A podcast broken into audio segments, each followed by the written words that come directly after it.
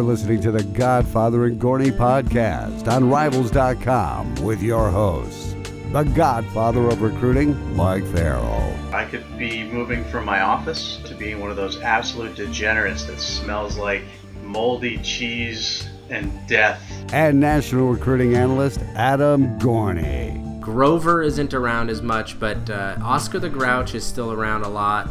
El- Elmo has taken a prominent role. I mean, he's like the main character. That's right. Welcome to another edition of the Godfather and Gorney podcast. My name is Dave Barry, and I am joined by the stars of the show, Mike Farrell and Adam Gorney. Uh, guys, there's obviously some changes in the college football coaching world. Most notably, Bobby Petrino is out at Louisville. So, Mike, I'll start with you. I would imagine you're not too surprised by this move. No, the, the team gave up. I mean, when you look at some of the numbers, especially defensively this year, and he had a really good record overall. I mean, 77 and 35 overall record at, at his two stints at Louisville. So it wasn't like he was the losing coach. But this season, will they lose seven straight now? They gave up 54 points to Syracuse. They gave up 66 points to Georgia Tech, 56 to Wake Forest, 77 to Clemson, then the 54 to Syracuse they just weren't in any football games. And I think it shows how much uh, Lamar Jackson helped this football team over the last, what, three seasons prior to leaving for the NFL. He made up for a lot of mistakes. Um, and without him, there's just nobody there to, to make up for those mistakes. They're, they're a very heavily penalized football team. There's no discipline. The, but the players gave up on him. I think that was it. So now it's Jeff Brohm or bust, and uh, you know I think they're going to go get him. I think that's that's probably as close to a done deal as there possibly is. I know Purdue fans don't want to hear that, but Brohm going back to his alma mater seems like a pretty much something that just seems like a natural fit. Yeah, the, the team definitely gave up and they were not listening. You could see as they were getting blown out of these games and guys were getting uh, interference penalties. They were dancing and high fiving, and it, it, was getting out of control. And uh, you know the way they lost to Syracuse, Syracuse really took their foot off the gas in that game because it could have been 154 to 23, and Clemson could have put 100. I mean, Chase Brice was in that game so early. Um, that could have easily been 100. Things were really getting out of control quickly there. So, in terms of in terms of Brohm, I'm not entirely sold on that yet. Uh, it, it, it's all a question of what what does he want. Um, is is that a is that a move that's going to help his career all that much? I'm not entirely sure. Um, where does Louisville fit in the ACC? Are they can he make them a conference contender? Does does he just want to return home? Is that the biggest thing? I think that's the biggest thing. Yeah. He, he's still a young guy. Uh, he has some people think he has aspirations of coaching in the NFL.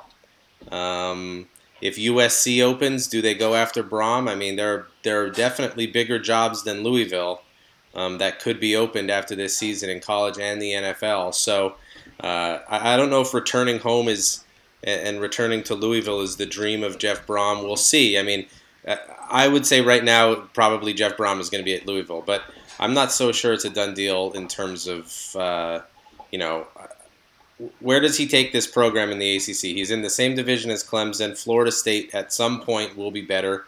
It's certainly not soon. Um, that's going to be a rebuilding project that we can talk about. And I'm not sure Willie Taggart is rebuilding that program. Um, but, you know, if he wants to return home, the Louisville job is his and he can have it for the rest of his life. Um, it's just a question of what, what, are, what are his aspirations as a coach because you know, Louisville will be a middling team in that conference for a very long time. Is he what Jim Harbaugh is to Michigan? I mean, he's the type of guy that they hire and they just don't fire? Pat Fitzgerald, that type of guy? Yeah, that's different though. I mean, Michigan, Harbaugh can build into a national title contender. Uh, Louisville was in the top five with maybe what, what is now looking like in Lamar Jackson – one of the greatest college football players of all time. I mean, look at that program with him and then without him. Um, so, you know, Pat Fitzgerald's is also a, is a little bit of a different situation. Um, but but yes, he is absolutely that same guy. They would hire him and and not fire him um, ever. Uh, I'm just not sure he can make Louisville into a consistently winning program like Pat Fitzgerald has done at Northwestern and Jim Harbaugh obviously has been doing at Michigan. So um, it'll be interesting to see what he wants out of his life. Is he happy, just content going home and coaching the football team and, and doing that? I'm not entirely sure. So we'll see. Well, the Big Ten West is not exactly murderer's row. Wisconsin's been a big disappointment this year. Iowa's fallen apart down the stretch. Nebraska is a team that people think will be on the up, but we'll, we'll see there. I mean, Scott Frost is a good coach, but that's a rebuilding job for sure. Illinois, Minnesota aren't very good football teams. Northwestern has won the division, uh, so Purdue might have a better opportunity to compete than Louisville does. I think it comes down to him wanting to go home and how much love he has for Louisville, and you know, because if you look at that Atlantic ACC conference, you mentioned Clemson, obviously. You mentioned Florida State. Those are the two schools that everybody focuses on. But Syracuse is eight and two. They're improved greatly. Boston College seven and three. They're a tough out. NC State has been kind of disappointing, very up and down. Wake Forest yeah. is Wake Forest, but there's not really a bad football team in that division. So if he does go there, it's going to take a while, I think, for him to to build what he wants. But from what I'm hearing, the lure of going home is really the biggest thing. Um, you know, that's what's going to get him to Louisville. They're going to offer him a ton of money. Purdue's going to offer him a ton of money to stay. I don't think it comes down to that. I think the buyout that Louisville will offer will be ridiculous and something that he'll have a hard time passing up. Um, but they are going to come at him full charge, and uh, a lot of people think this could be done in early December. Um, which place would you rather recruit at? For me, it's it's Louisville. Yeah, I think it's Louisville too, and and just to just as a as a note, the ACC Atlantic is the only division with four teams in the top 17. It's it's there. It's arguably the best division in all of college football this year. Um, uh, if you look at the rankings only, although I'm not entirely sure Syracuse or Boston College would do well in the SEC West or the Big Ten East, but it's the it's the it has the top the top ranking in all of college football this year. I think I think I, without question, it's easier to recruit to Louisville um, just the in-state kids alone that you can pull there, um, you'll you'll do a, a, good job recruiting in that class. It's also interesting to see Kentucky moving up. Uh, Mark Stoops doing a good job there. If if that plays any factor, because in-state recruiting is a little bit more of a challenge. But I think Jeff Brohm at Louisville, he has a city that he can recruit. Um, he's done a good job recruiting the state at Purdue, so he would do an even better job recruiting it there. Um, he's following a guy that kind of had, has burned a lot of bridges in his career. He's coming back home. He, play, he was, he's from Louisville, played high school football at Louisville. He played at Louisville. He coached uh, at Louisville before. So it, it all makes sense. It's just a question of does he think he can go to Louisville and make that program relevant nationally? Um, or or would he do that somewhere else? Um, I'm from Northeast Pennsylvania. If a job nor- opened up in Northeast Pennsylvania, I'm not sure the first thing I would do is leave all of my things here and just run back to that. So a lot of people think just because that job opens, he's he's headed back there. Um, I'm not entirely sure that's the case. Um, but but recruiting to Louisville, I think, is far far easier, even though it might be a little bit more of a challenge in that division to recruit against those teams. Let's look at other guys on the hot seat. Clay Helton's got to go, right? No, no, he does not He's have gotta to go. go. You know, Mike, he, could, he was. He could win. The, he could still win the Pac-12 division. It's hilarious about the, how bad they are? They're four and four in conference, five and five overall, and they could still win the Pac-12 South Here's with, why a, Clay with a potentially a five and seven record or something. Here's why Clay Helton doesn't have to go. He's 21 and six in his first two full seasons as the coach at USC. He won the Rose Bowl two years ago. He won the Pac 12 championship last season. So they're having one bad season as a high school senior as their quarterback. Yeah, but they They've had a have lot of injuries. season. Look at the But- other teams in the conference; they're awful. It's a, it's there's no doubt it's a bad season. It's a huge disappointment. But to fire a guy who won the conference last year, that is ridiculous. USC fans wanted to hire fire Clay Helton the day he was hired. The day he was hired, they wanted to fire him. Ever since they were looking for a reason. In his first full season, he beat Penn State in maybe the best Rose Bowl ever. It with then he put Sam Darnold in as a first round pick. Last year, he he won the he won the conference, and then Sam Darnold went to the NFL. Uh, he lost to Ohio State in the Cotton Bowl, and then this year he has a new quarterback, and it's a disappointment. I think Clay Helton was hinting to, about this after the game, and I think it's a good comparison. Three years ago, Notre Dame was four and eight the, the worst record than Penn State, and everybody wanted Brian Kelly gone. Everybody was saying he had worn out his welcome at, in South Bend, that they needed to move on, and now they're in the college football playoff. If if the things don't turn around next season, then start warming it up. But I mean, to, to, to fire a guy who won his conference last year, who won the Rose Bowl two years ago, that's ridiculous. And Florida, who are we going to go get? Florida did it. And look at where they are. No, they're not bad. They got a better great. coach. They didn't even win their division. Yeah, but they got a better coach. They got a better coach. Who are you going to get at USC? USC's a national job. I mean, they just haven't hired well. You could get guys. How are you saying they didn't hire well? They won the Rose Bowl two years ago, and they won the the Pac-12 last year. Yeah, it's one. Pac-12 isn't exactly. I mean, the Pac-12 was eliminated no. from the playoffs in October. Yeah, I, and I'll tell you what. I watched that game. Here, here would be my concern. Um, one, Clay Helton was not hired by the current AD Lynn Swann. Now, why Lynn Swann is the AD there is a discussion I think that you can have uh, about that as yourself. Two, Cal.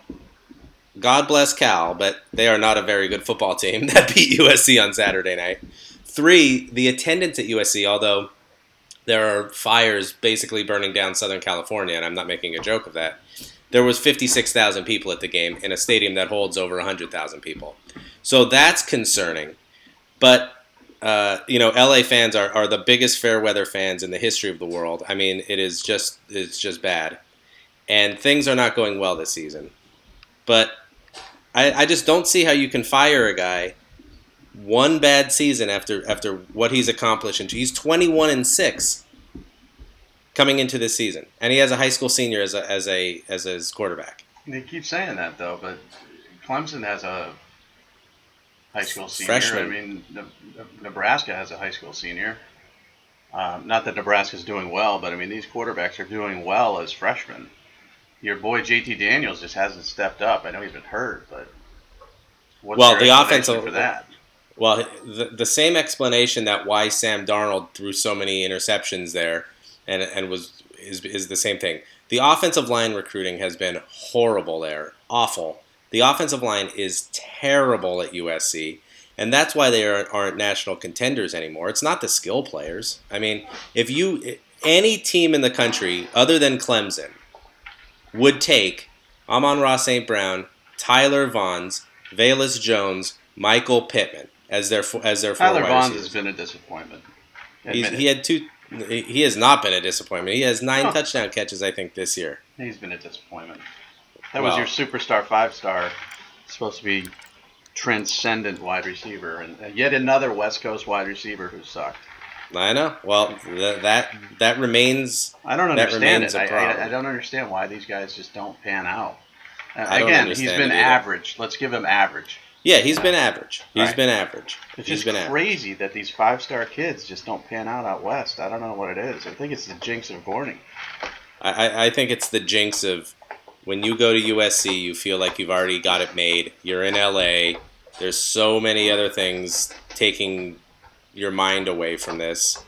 Um, look, I, I watched the I watched the entire game. Cal is not a great football team. I mean, they are just not very good. They scored 15 points. I think they had like 90 rushing yards and won the game. So there are obviously problems. Now, there I think there's probably some infighting on that staff that isn't being discussed. Tee Martin got his play calling duties stripped away from him. He's the offensive coordinator who doesn't call plays. Well, so, he's, he's going to be gone, right? I mean, they're yeah, going to have to make some changes. He, they're going to have to make some changes. I just I just don't see how you can fire a coach who was 21 and 6 coming into this season and had the, and, and has a new quarterback, and there are definitely problems. Believe me, I I understand all of that, but I just don't see how that happens after this season. You got to fire Larry Fedora, right? Larry Fedora should probably go. Yes. I mean, how bad are they? They are just very very bad. And they were in the And- ACC championship two years ago. I know, I know, and and I don't know what's going on there, and I know they've had injuries, but they're just They're one and eight. that that that might be a team too that uh, has given up a little bit on on Coach Fedora there, I mean, their only win is against Pitt. Which is amazing, right? Well, Pitt's looked good now, but they didn't look good in the beginning of the season. It I mean, has been a surprise for sure. I mean they got blown out by East Carolina.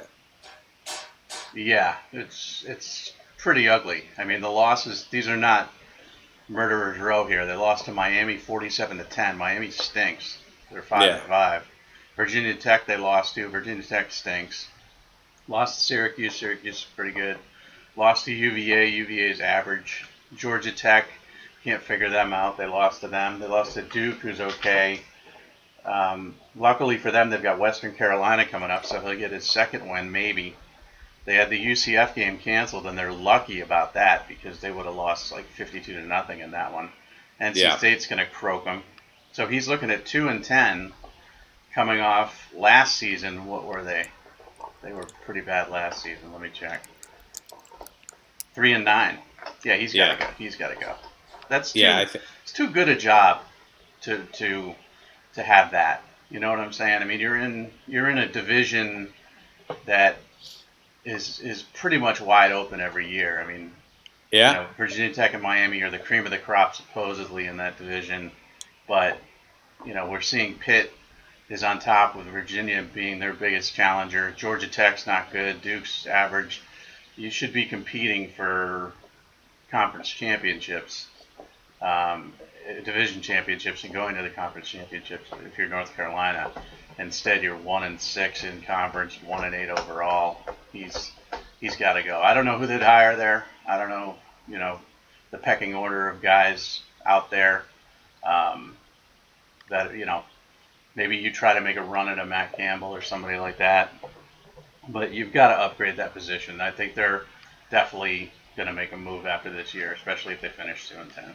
and I think it's an attractive job too. Uh, a state where you can recruit, a region where you can recruit. Sleeping giant, Um, Corning. Sleeping giant, sleeping giant, very much like Texas A&M is a sleeping giant. Uh, North Carolina is a sleeping giant because um, there's a ton of talent in that state. It's a beautiful town, a beautiful campus. Um, I'm sure the basketball school thing is hurting them a little bit in recruiting, um, but but I don't care. Uh, that that's a school that should be a perennial contender, and it's just not right now. It's a it's a bad looking football team. By the way, you mentioned the SEC West, and whether Syracuse or Boston College would be able to compete there. The SEC West stinks. It's Alabama and everybody else. I mean, LSU's eight and two. They've had a nice surprising season. Obviously, they couldn't stay on the field with with, with Alabama, but they just beat Arkansas by seven. They don't look very good. A and M stinks. Auburn stinks. Mississippi State stinks. They're all six and four, very average football teams. How do you Ole think Syracuse's offensive line would hold up against Jeffrey Simmons and Montez Sweat? That offense is good though. That Syracuse offense is no joke, man. They're one of the top five or six offenses in the entire country. I know, and, and that's the guy that should really be getting talked about more. Dino Babers, I mean, what he's done at Syracuse is pretty pretty impressive. Well, he might. And their jump defense isn't bad either. Yeah, I mean, he might yeah. jump on one of these jobs if he gets offered. Because getting out of Syracuse would be perfect.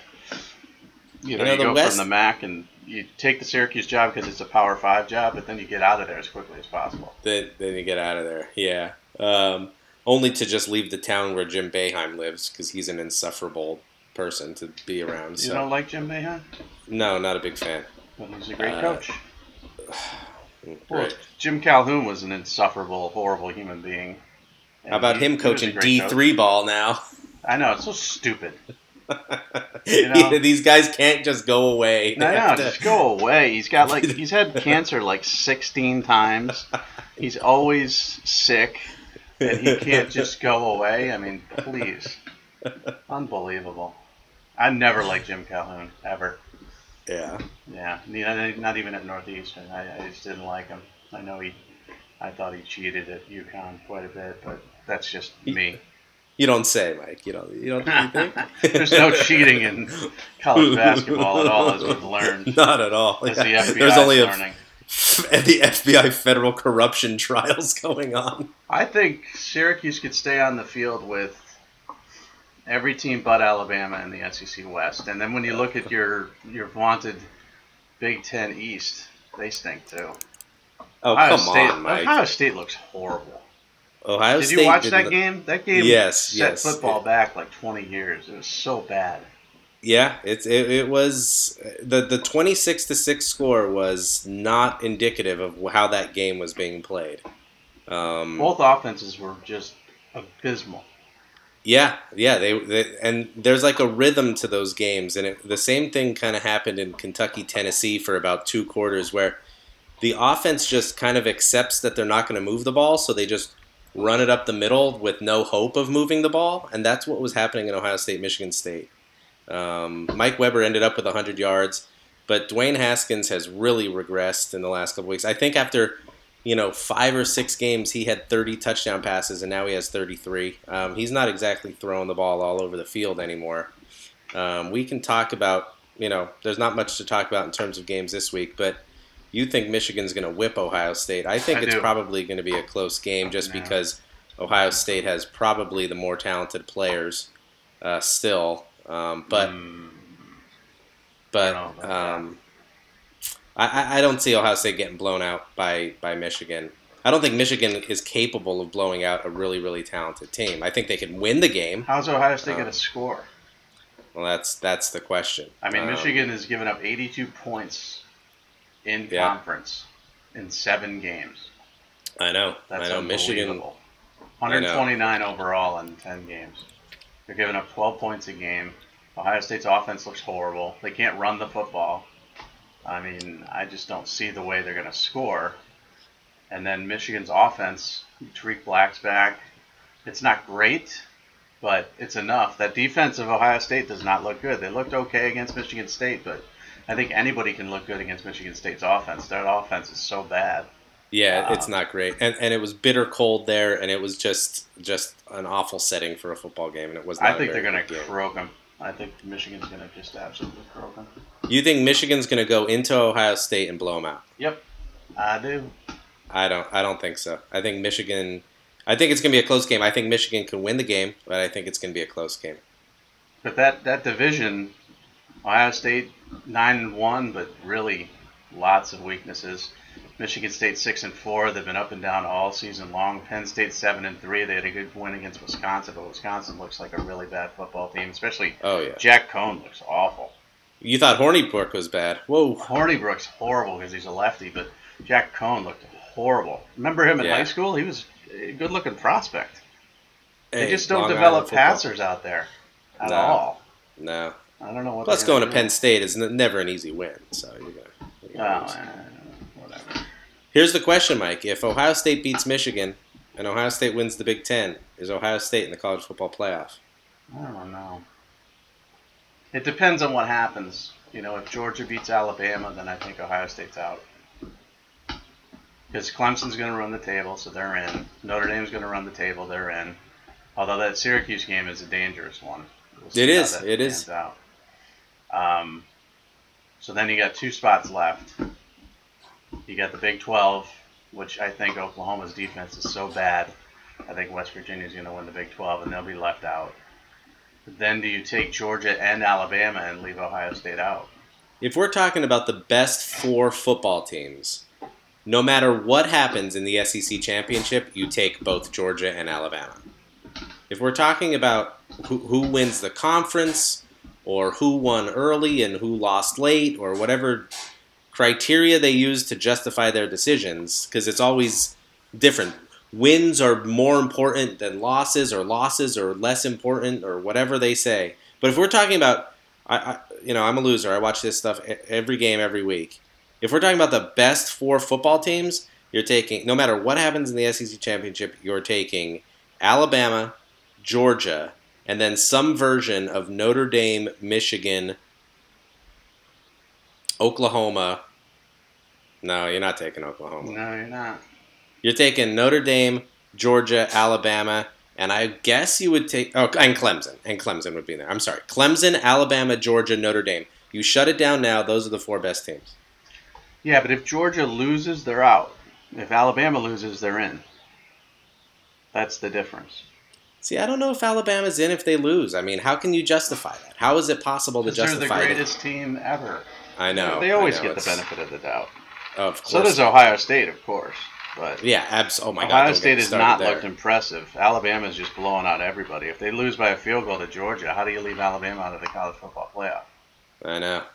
I know. I mean, and and you watch Michigan play a football game right now, and you watch Notre Dame play a football game right now. Who I, I, I would think Michigan is playing better football. yeah, Michigan would beat them. In the Michigan would beat them, but you can't take them because that's why I'm not a big fan of scheduling tough teams early because there's no point in doing it. There's just no reason to do it because if Michigan scheduled Notre Dame Tech uh, and blew them out, there would be no question that they would be in. Uh, and now Notre Dame beat them, so there's just no reason to do it. There's no reason for high-profile teams to schedule tough competition. I don't know. Clemson does it, and I think it makes them a better football team. Last year they had Auburn early. Um, I think that was a, a a game that tested them and really made them better. This this year they had Texas A&M early.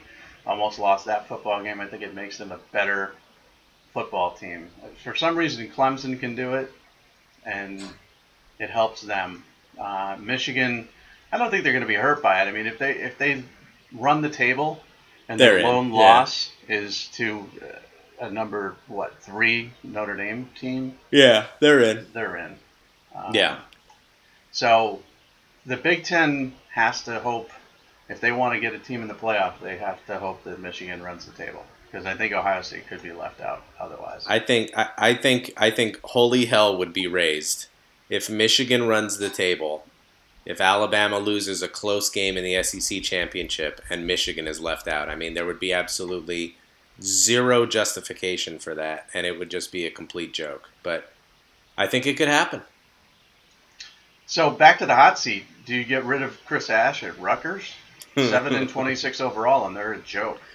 You mean Rob Ash, as as uh, as Jim Harbaugh called him? Did you see that? Oh no, I missed that. He, after the after the game, he said Rob is doing a good job with the program. How how funny is this? If they fired him, they would owe him nine point eight million dollars. Isn't that ridiculous? Bobby Petrino, uh, 14 for all of his, yeah, for all of his faults. I mean, he basically had to reinvent his career after falling off of a bike with his mistress on it, allegedly, and getting fired from Arkansas. And Louisville signed him with a fourteen million dollar buyout. I mean, why, what a joke Why do that? you negotiate these buyouts? I don't understand. Like, do you think Chris Ash would not take the Rutgers job if they didn't Yeah. have such a high buyout? And to tell me that you can't play the, pay the players, but uh, you can pay Bobby Petrino, who was sitting up there with a neck brace and and you know road burn all over his face after falling off of a motorcycle with his mistress on it, allegedly. Fourteen million dollars, but I mean, yeah, Rutgers. I don't know where that program is going. Arthur Sitkowski's stats this year are so bad. Um, and that's a school, Mike, that was it not let, let's not say a contender, but at least a tough place to go play a football game when Greg Schiano was coaching there. I mean, it was a tough out. and now uh, Michigan went there as 40 point favorites. Can't believe you're ragging on Sitkowski. he and and my Polish heritage should stop me. I should support him. But he's completing 49% of his passes. So 49% for four touchdowns and 16 interceptions. You know what his QBR is? What is it? Sixteen point six. it's unbelievable. Out of 132 quarterbacks that are charted by ESPN, he is ranked 131st I, I believe it. I in the mean, entire country. His 16.6 compared to let's just take the best in the country. Tua. 95.8 versus 16.6. I mean, that's just unbelievable. I just can't understand how you know a kid throws four interceptions in a game and a coach and an offensive coordinator go, all right, we're not going to run those plays anymore. We're going to put him in positions where he's not going to have to make those throws because obviously he can't. Uh, and they just continue to do it. Four touchdowns and 16 interceptions. That's just that's very hard to do. That's hard to do. Speaking of this, the biggest surprise in the top 10 when it comes to QBR is Brock Purdy, Iowa State freshman. I, I, Iowa State freshman, Number yeah, he was four a- in the country. yeah, that's amazing. They're a tough team. They, yeah, they're very tough, and and that's another situation where um, if a job opens, Matt Campbell is going to get it. I, I don't know if it's going to be after this year, um, just because there might not be that many big time jobs opening, but he's going to be he's going to get a job soon, and it's going to be a pretty big one, and, and he's a very very good coach. Well, he better jump soon because you can't keep doing this at Iowa State. Yeah, yeah, yeah. You got to you know while you're hot, you got to get out of Ames. I mean, they're six and three, five and two in conference, but they did lose to Iowa. Oklahoma only beat them by ten. TCU beat them, and TCU's not a very good football team. And then they're beating was up on the loss. Baylor's and Kansases of the world. So it's not like he's destroying everybody. I mean, the win over West Virginia was a good one. Uh, Oklahoma State has no defense whatsoever. And speaking of the Big 12, just the worst defense again. I don't care about all these fans who defend the defensive play in the Big 12. Watching just some of these Oklahoma- football Oklahoma games. I mean, Oklahoma, Oklahoma State was horrible. Texas was awful. Texas, Texas Tech was awful. Nobody can stop anybody. Nobody's even trying. Joey Galloway made a great point on uh, college football final on Sunday morning or Saturday night or whatever it was. They're just not trying. They they No. they circled some plays and they highlighted some guys. Even a, a good player like Kenneth Murray, just not trying to make a tackle. Just somebody blocks me, oh, I'm done. I'm Done. not gonna Yeah. fight through it. And it's just disgusting. It's not good football. It's it's fun to watch in some ways, but then In, it's but so but in some ways, it's really bad to watch too. yeah, you I mean, get it's disgusted by it. Yeah, you do, and it's just like uh, I was watching Oklahoma, Oklahoma State, and it was just like one team would go up and score, and then the next play would be another touchdown, and then two plays later would be another touchdown. That's not very fun. I mean, it's Well, Oklahoma State scored on a fourth and twelve, yeah, and the guy was wide open, and there were three guys in the end zone covering nobody.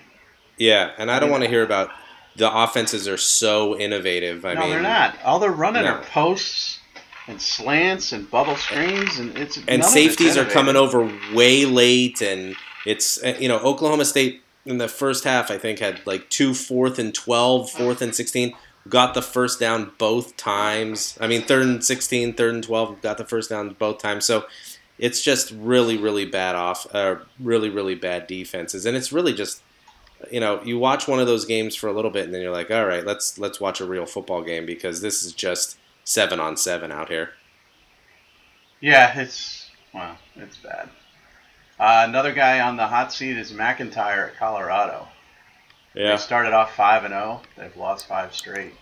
I think he s- survives, but it'll be interesting. Of course, he did have that mishandling of a domestic violence complaint against his assistant coach, which didn't help him that much. But if they finish with a losing record after going five and zero, if they lose seven straight, uh, he's the guy who's also on the hot seat. They would owe him ten million dollars. Ten million dollars, okay. Ten million dollars for Mike MacIntyre, who Right. was good at San Jose State. Right. Uh, Who would have Uh, taken the job probably for free. yeah, losing to Oregon State is an embarrassment of beyond proportion. That is, it's just incomprehensible how you lose that game. Um, and they probably do finish five and seven. I mean, Utah's a decent enough team. Uh, Cal is a tough out. I would uh, I would imagine, although that could be a game.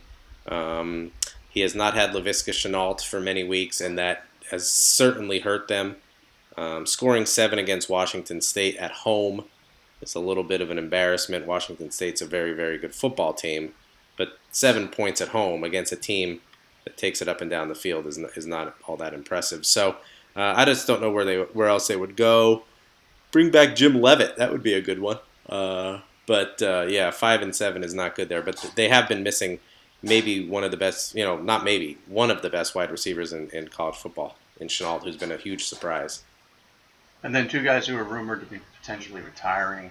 Bill Snyder, obviously he's going to have to retire soon. He's 180 years old. And then uh, Paul Johnson at Georgia Tech. There's rumors that he could retire after the season. And then there's the Urban retirement rumors too. So it might not be that bad an off season when it comes to the uh, the coaching turnstile. Yeah, I think there'll be some jobs opening that we don't see or envision, and then and then you play the dominoes. You know, like if Brohm goes to Louisville, then Purdue opens, and Purdue gets somebody, then that job opens, and and all that kind of stuff. Um, Kansas State. I mean, what are we doing here? You know, I mean, at, at what point does someone responsible step in and go, okay, Bill, this this has been the greatest thing ever, and the stadium is named after you, and we will respect you forever. Um, but you've scored 211 points in 10 games. You know, I mean, you're not recruiting. There, I think they're. But the same thing that happened to Paterno at the end of his career, I think, is happening to Snyder in recruiting, in the sense that people are recruiting against him, saying, "How is he going to be there for all four of your years?" No kid wants to go to a school and thinking that the coach could go at any second, and that can happen. Um, so I, I, just don't know where Kansas State goes. Are we just going to give Bill Snyder five more years because he's been there for 50 years, and we're just going to have an average football team for five more years, and then we'll move on from there and probably hire Brent Venables or something? I, I just don't know where this goes.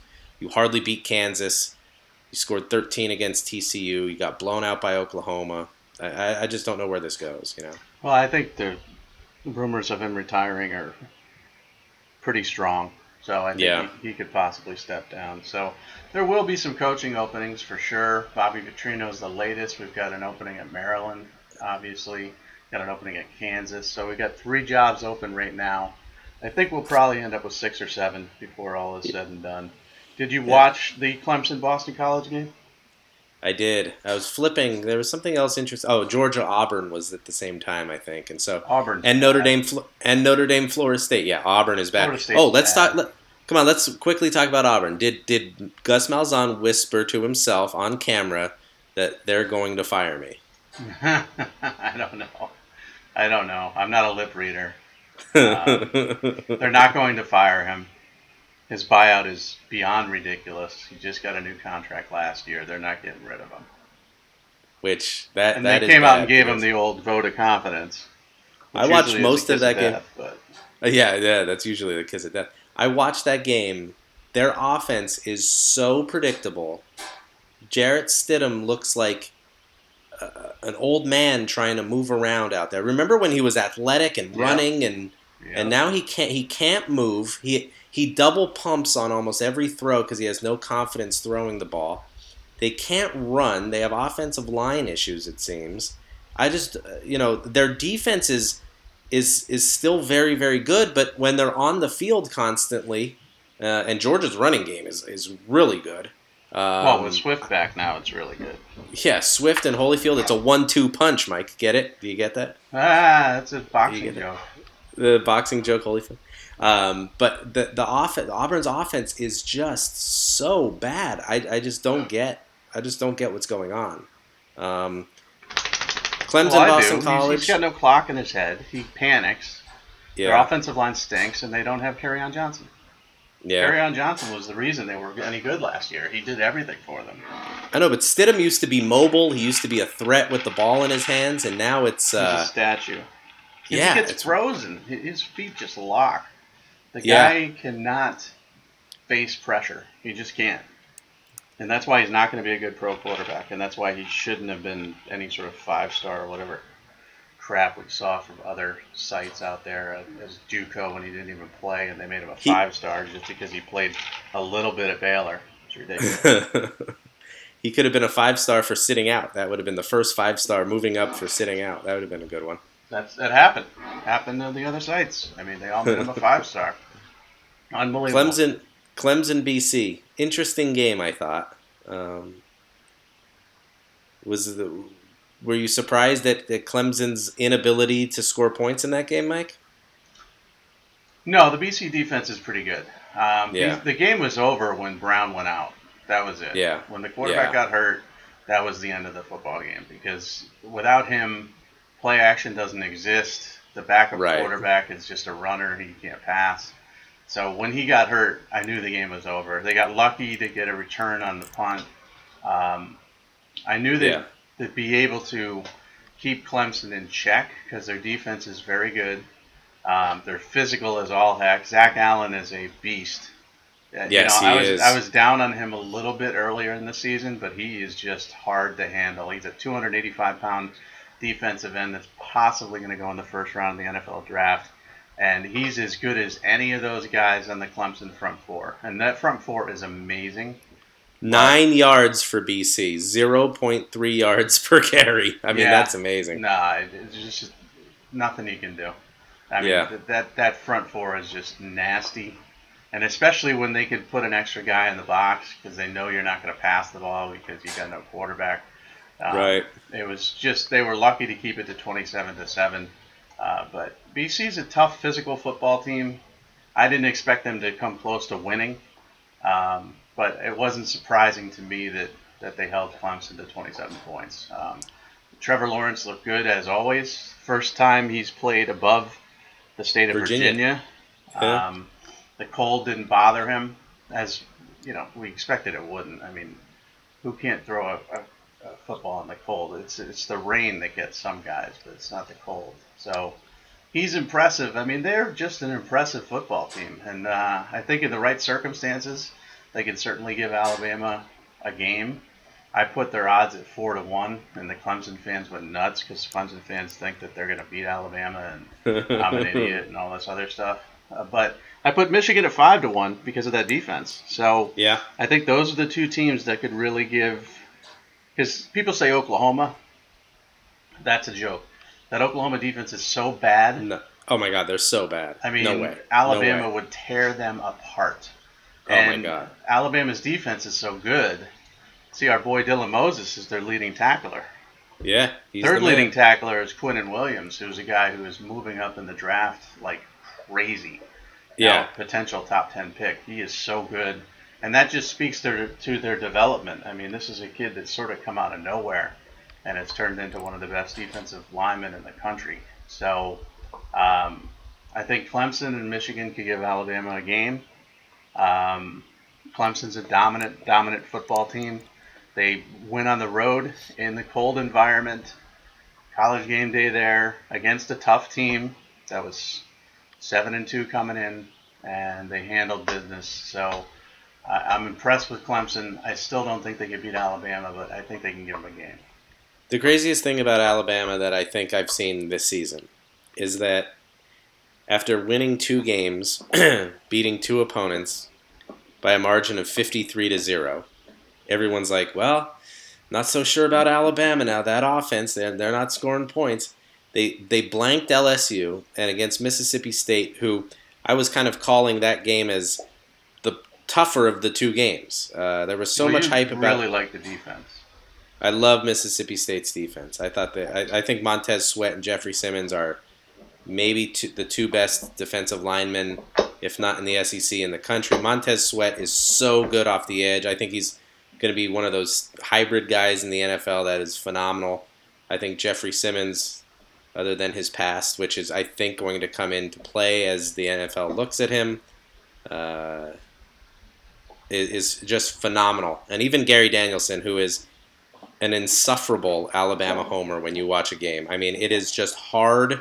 Anything that Alabama does well is Nick Saban's got him dialed in today, this and that, and then Mississippi State does something well, and it's like, oh, Alabama missed the block. he even, he see how many even, calls Alabama got? oh my god, I know, It I, I, it, it is, it is, it is bad, and uh, the the theory of keeping Mississippi State in the top 25 is that you know even if Alabama loses in the in the SEC final that that's a top 25 win for them so um, there's no doubt Alabama's getting in I, I've, I've reconciled with myself that even if Alabama wins the SEC it loses the SEC championship game they're in I, I don't care. Uh, They're going to put them in. They're going to find a way to justify it. Um, but yeah, Montez Sweat and Jeffrey Simmons are so so very good. But yes, the call, the block in the back, the phantom block in the back was a horrible call. The guy didn't even touch him. Um, so so that game could have been 17-7 or whatever. But I don't think Mississippi State was pulling any kind of upset there. Uh, their offense is just not good. But you know everybody's you know they beat Ala they in the last two games they've they've outscored opponents 53 to nothing and people are like I don't know Alabama could be beaten now. it's just a joke how good this team is.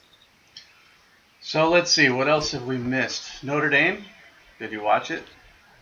Yeah, I was I was flipping because there were so many good games at night. Um, uh, once they started blowing Florida State out, um, I stopped watching. But very impressive uniforms. I, I like the green, and then uh, just a very impressive performance. I mean, Wimbush comes in. You're okay. Here, here's how college football has changed so quickly in terms of Florida State. Notre Dame has to use their backup quarterback who came into the game with one touchdown pass and four interceptions should have no confidence against your defense and he comes in and blows you out. So, I mean, Florida State is a complete disaster and a mess and Notre Dame is is a pretty good football team. Why do you think Brian Kelly wants a quarterback controversy? uh, you know, Brian Kelly is one of those guys that he tries to make a joke after the game, but he's just not a funny guy. But he thinks he is, and those are the kind, the worst kind of funny guys. You know what I mean? Someone who who internally thinks he's funny and can make a joke, but he really can't. Um, so people think there's a quarterback controversy.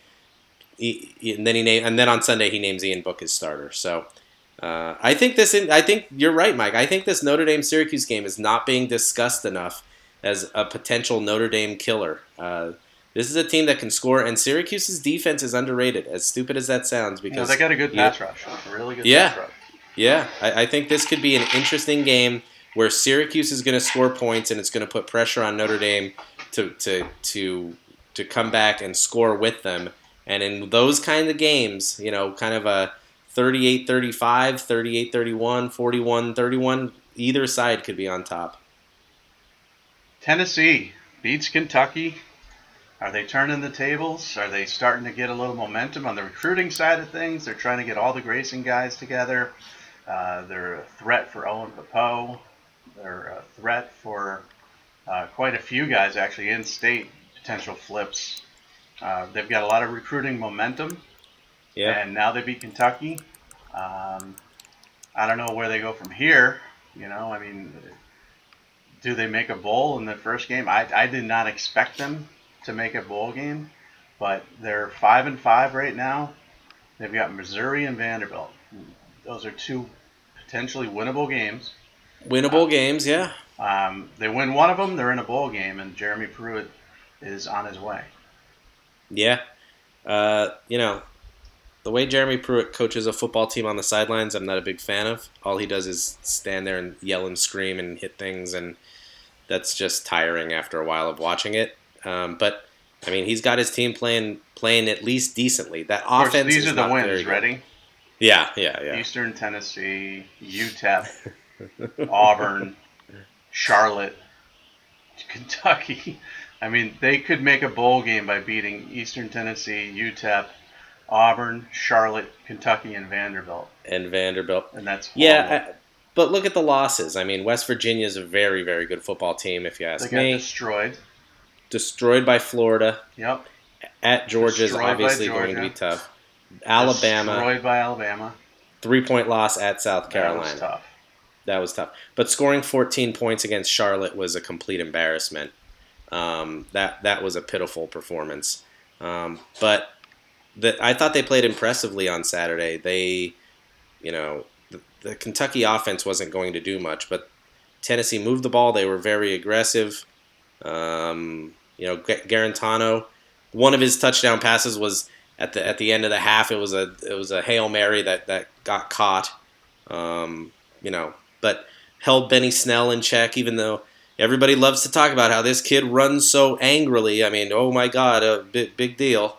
He's been basically shut out two games in a row. You don't like Benny um, Snell. I do not like Benny Snell. After his comments the other week, and we're not going to address that. No, we should I address do. it. I mean, he made the comments. Yes, he did. He said it was I- what? I- like slavery? He said, yes, he said that the, the, the camp process and the star ranking system is like the slave process. I have never heard anything more stupid in my entire life. It is it is certainly questionable, um, and I I really do think that the NF, that NFL teams are going to look at his comments. Not only that, not only those comments, but just the way he has to feel like he's got to prove himself every time, and then he goes out and you know Georgia shuts him down basically until late. Tennessee shuts him down. Twenty carries, eighty-one yards, big deal. You know, I mean, I, I just don't get it. So. Um, you know, in terms of Tennessee, I, I'm tired of Benny Snell's act. You know, he so he runs angrily and he throws the ball when he's mad. Big deal.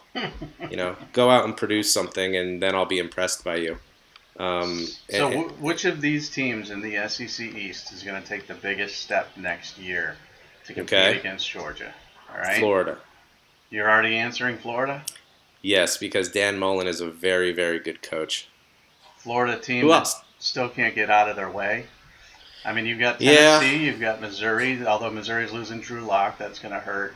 Kentucky, can they take it to the next step next year? I mean, I don't know. No. Probably not.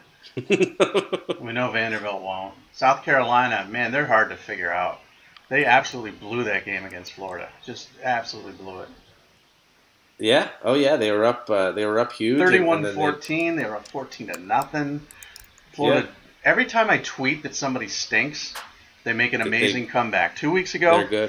I said Yeah. how bad Auburn was, and they make an amazing comeback thanks to Jimbo Fisher and his horrible coaching ability, and they win the football game. Then I tweet how Florida stinks, and boom, they rattle off three straight touchdowns and win the football game. It, it's pretty amazing that teams can just look so poor, and then bad coaching just allows them back into football games. Did you see Felipe Franks shush the crowd that was booing him? Shush, shush the crowd. I mean, something's going on at Florida that's very weird. The, the attendance is way down. This is Dan Mullen's first year, so you thought you would be embracing his return to Gainesville. They're seven and three. It's not exactly like they're a horrible football team. It's not like they're imploding on themselves. Um, they have a, a quarterback issue. Dan Mullen is dealing with a situation coming into which could be one of the worst in all of college football in terms of Jim McElwain leaving him absolutely nothing um, in terms of a strength and conditioning program where guys were going to their own trainers and gyms to work out because things were so bad. So, in terms of changing a culture and a mentality uh, that was there, I think w- was one of the worst situations in all of college football. Um, and and people aren't showing up to the games. I saw a picture 10 minutes before kickoff against South Carolina. The entire East stands were almost empty. I mean, it was really, really bad. Now, that Missouri loss didn't help. Uh, the way they played in that game didn't help. What was happening in that game was not good. Losing at home to Missouri by 21. Um, but but still, it was not not a good situation. And then booing Felipe Franks is not a good situation. But Dan Mullen is a very very skilled coach. He had Mississippi State. Mississippi State was number one in the country when he was there. So if they if he can do that there, I think Florida is going to be a contender. Mike, are you falling down the stairs or something? we don't want to inter- we don't want to interrupt you moving furniture, Mike. That's my dog. My dog is chewing on a chew toy below my feet. Jesus. Yeah. It just won't stop. Stop it. Unbelievable. No, I'm not falling down the stairs. no, It's my freaking dog. Um, so yes, Florida. I think I th- as the years go by, but can we reconcile with ourselves, and can South Carolina fans reconcile that Will Muschamp is just an average coach? Uh, he was 28 and 21 at Florida. He was 17 and 15 in the SEC there in three seasons. I'm not saying a bad coach. I'm just saying an average coach. He's 20 and 15 in his third year at South Carolina. 12 and 12 in the SEC there. So, at what point does this guy, uh, you know, start don't know, becoming the elite coach that people want? They'll go to another crap bowl game. They're five Yeah, and four. They'll beat Chattanooga, so that'll be six and four. They'll be bowl eligible. Clemson will destroy them, so they'll be six and five. Then they got Akron, and they'll be seven and five, and go to another crap bowl game. So I'm not saying bad coach. I'm just saying just don't expect 10 and 2. I don't think anybody does. Really. At South Carolina, I don't know. They had Spurrier getting them there. Yeah, for a little while, but that Yeah. ended pretty quickly. So Yeah. yeah. so Florida's the team making the move in the SEC. I think so. And the team in the SEC West making the move for next year is Making the move. Hold on. Let me get to. Let me let me look at the teams. Are you going to say A and M? it's got to be. I mean, they have to get better. Well, they can't get much worse. Uh, They're just six and four. Their quarterback play is bad. Kellen Mond was a bad five star ranking. I don't know who pushed for that, but whoever it is was an idiot. Um, but you can't count on LSU, right? I mean, they haven't developed a quarterback in forever, and they're going to have to go to Myles Brennan next year. Yeah, I know. I know. Uh, I don't think it's Auburn. Uh, I don't think it's No. Mississippi State. I don't think it's Ole Miss. I don't think it's Arkansas. So no, certainly not Arkansas. I mean, you talk about quarterback play in the SEC. Wow. I mean, these defenses are very good. Okay, and uh, okay, Jake Fromm and Justin Fields, very good. Florida terrible. Kentucky awful. Mm-hmm. Jake Bentley has not been very good this year. No, Uh, Drew Lock's been down. Guarantano has not been very good. Kyle Shurmur's been very good actually. So Mhm. I, I give Very good Vanderbilt for a credit four and six football team. for a four and six team. Tua, best player ever in the history of the world. Uh, Joe No, Trevor Burrow. Lawrence is the best player. Joe, Joe Burrow bad, Matt- Kellen Mond bad, Mond Jarrett bad. Stidham just Just very bad. bad. Nick, Nick, Nick Fitzgerald, if he isn't can't even run, a quarterback. He's just a No. runner. yeah. Uh, Jordan Tama. Tamo at he's been good. He's been good. Yeah. Uh, and uh, Storey Ty Storey at, at uh, Arkansas bad. So very not not a great uh, conference Typical. there for That's for typical of the. SEC, though, right? Yeah, yeah, it's weird. It's Never it's like the NFL almost. Yeah. Yeah, it's like the NFL. That's why the games are interesting and they're low scoring and they don't put up huge numbers. But I don't know. Man, it's also because the defenses. I mean, that Mississippi State front, Alabama front, uh, Florida front, Georgia front, they're all very, very good. ACC's got some nice defenses too. Here, here we go with the Northeast bias. I'm telling you. Some Clemson front. I, I honestly Clemson's think all four. is awesome. I honestly think all four of those guys are legitimate first round players. I think they, they'll, they could. they'll probably all go in the first round. I mean, obviously Dexter Lawrence, Clelin Ferrell are going to go, and, and so is uh, Wilkins. Watkins, uh, Wilkins, and then Yeah. Bryant. Bryant, Bryant's the guy Bryant, who may fall to the second round, but we'll see. but, and, and he'll be a steal. He'll be the steal of the draft. He is very, very good too. But Syracuse's front is good. Boston College is good. you know who's uh, going to be better Burns- than all of them, though? Xavier Thomas. Yeah. Oh yeah. He oh, looks yeah. He's amazing. he does. He does look I mean, he is going to be an absolute freak. He's so fast. yeah. What do we have? Like ranked third in the country or something like that? Yeah. I think so. And powerful too. The kid. He's just built like a big block, and he's fast and powerful. Yeah, and- people used to compare him to Clowney. I'm like, no, no, no, no, no, no, no. No, no, no. He's not long Different and lean. He's- He's not long. He's not. He's not going to run plays down like that. He's not. He doesn't have the snap anticipation of Clowney, but he's stronger. Uh, he's better off contact than Clowney. He's going to be an Yeah. absolute beast. But oh there's yeah. some there's some pretty good defenses in the. Uh, well, maybe there aren't. Right, Miami is. Miami's defense is very good. Virginia Tech, what's happening there? I don't know what is going Bud on. Foster's taking a Tech. hit because they they've just giving up points like crazy. Yeah, I mean, 52 points. points. to Pitt, 31 to, Pitt. Boston College, who can't score, 49 to Georgia Tech. I Yeah, mean, my goodness, it's bad. Yeah. 45 Yeah, to bad. Notre Dame, it's bad. 49. I mean, uh, 35. I'm sorry to Old, Old Dominion. No, wait, they lost. That's right. They lost. They lost gave Old 45, 49 points. Yeah. Oh yeah. I just At, don't you, understand. you don't just walk into Old Dominion and get a win, Mike. Come on. Well, it's been almost an hour. I want to know what's up with Dave Barry and his perfect life. We're getting ready for the early signing period. That's Oh, exciting. that's exciting. That's not exciting. Oh, Dave. Point point of order here. Uh, my wife listens to the podcast while she walks during the week, and I don't know why, but she does. And uh, she does not like the Sesame Street opening. She thinks it needs to change. Oh, okay. I'll get on that. Yeah. That'll happen.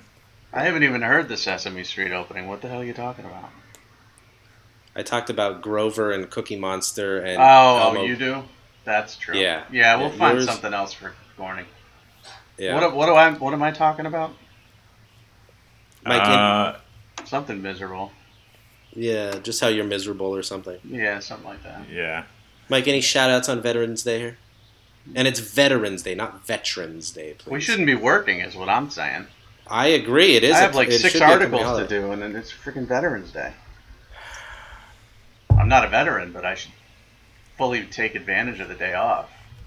Yeah, we should. We should definitely sit back and not work. today. Reflect. Oh, reflect.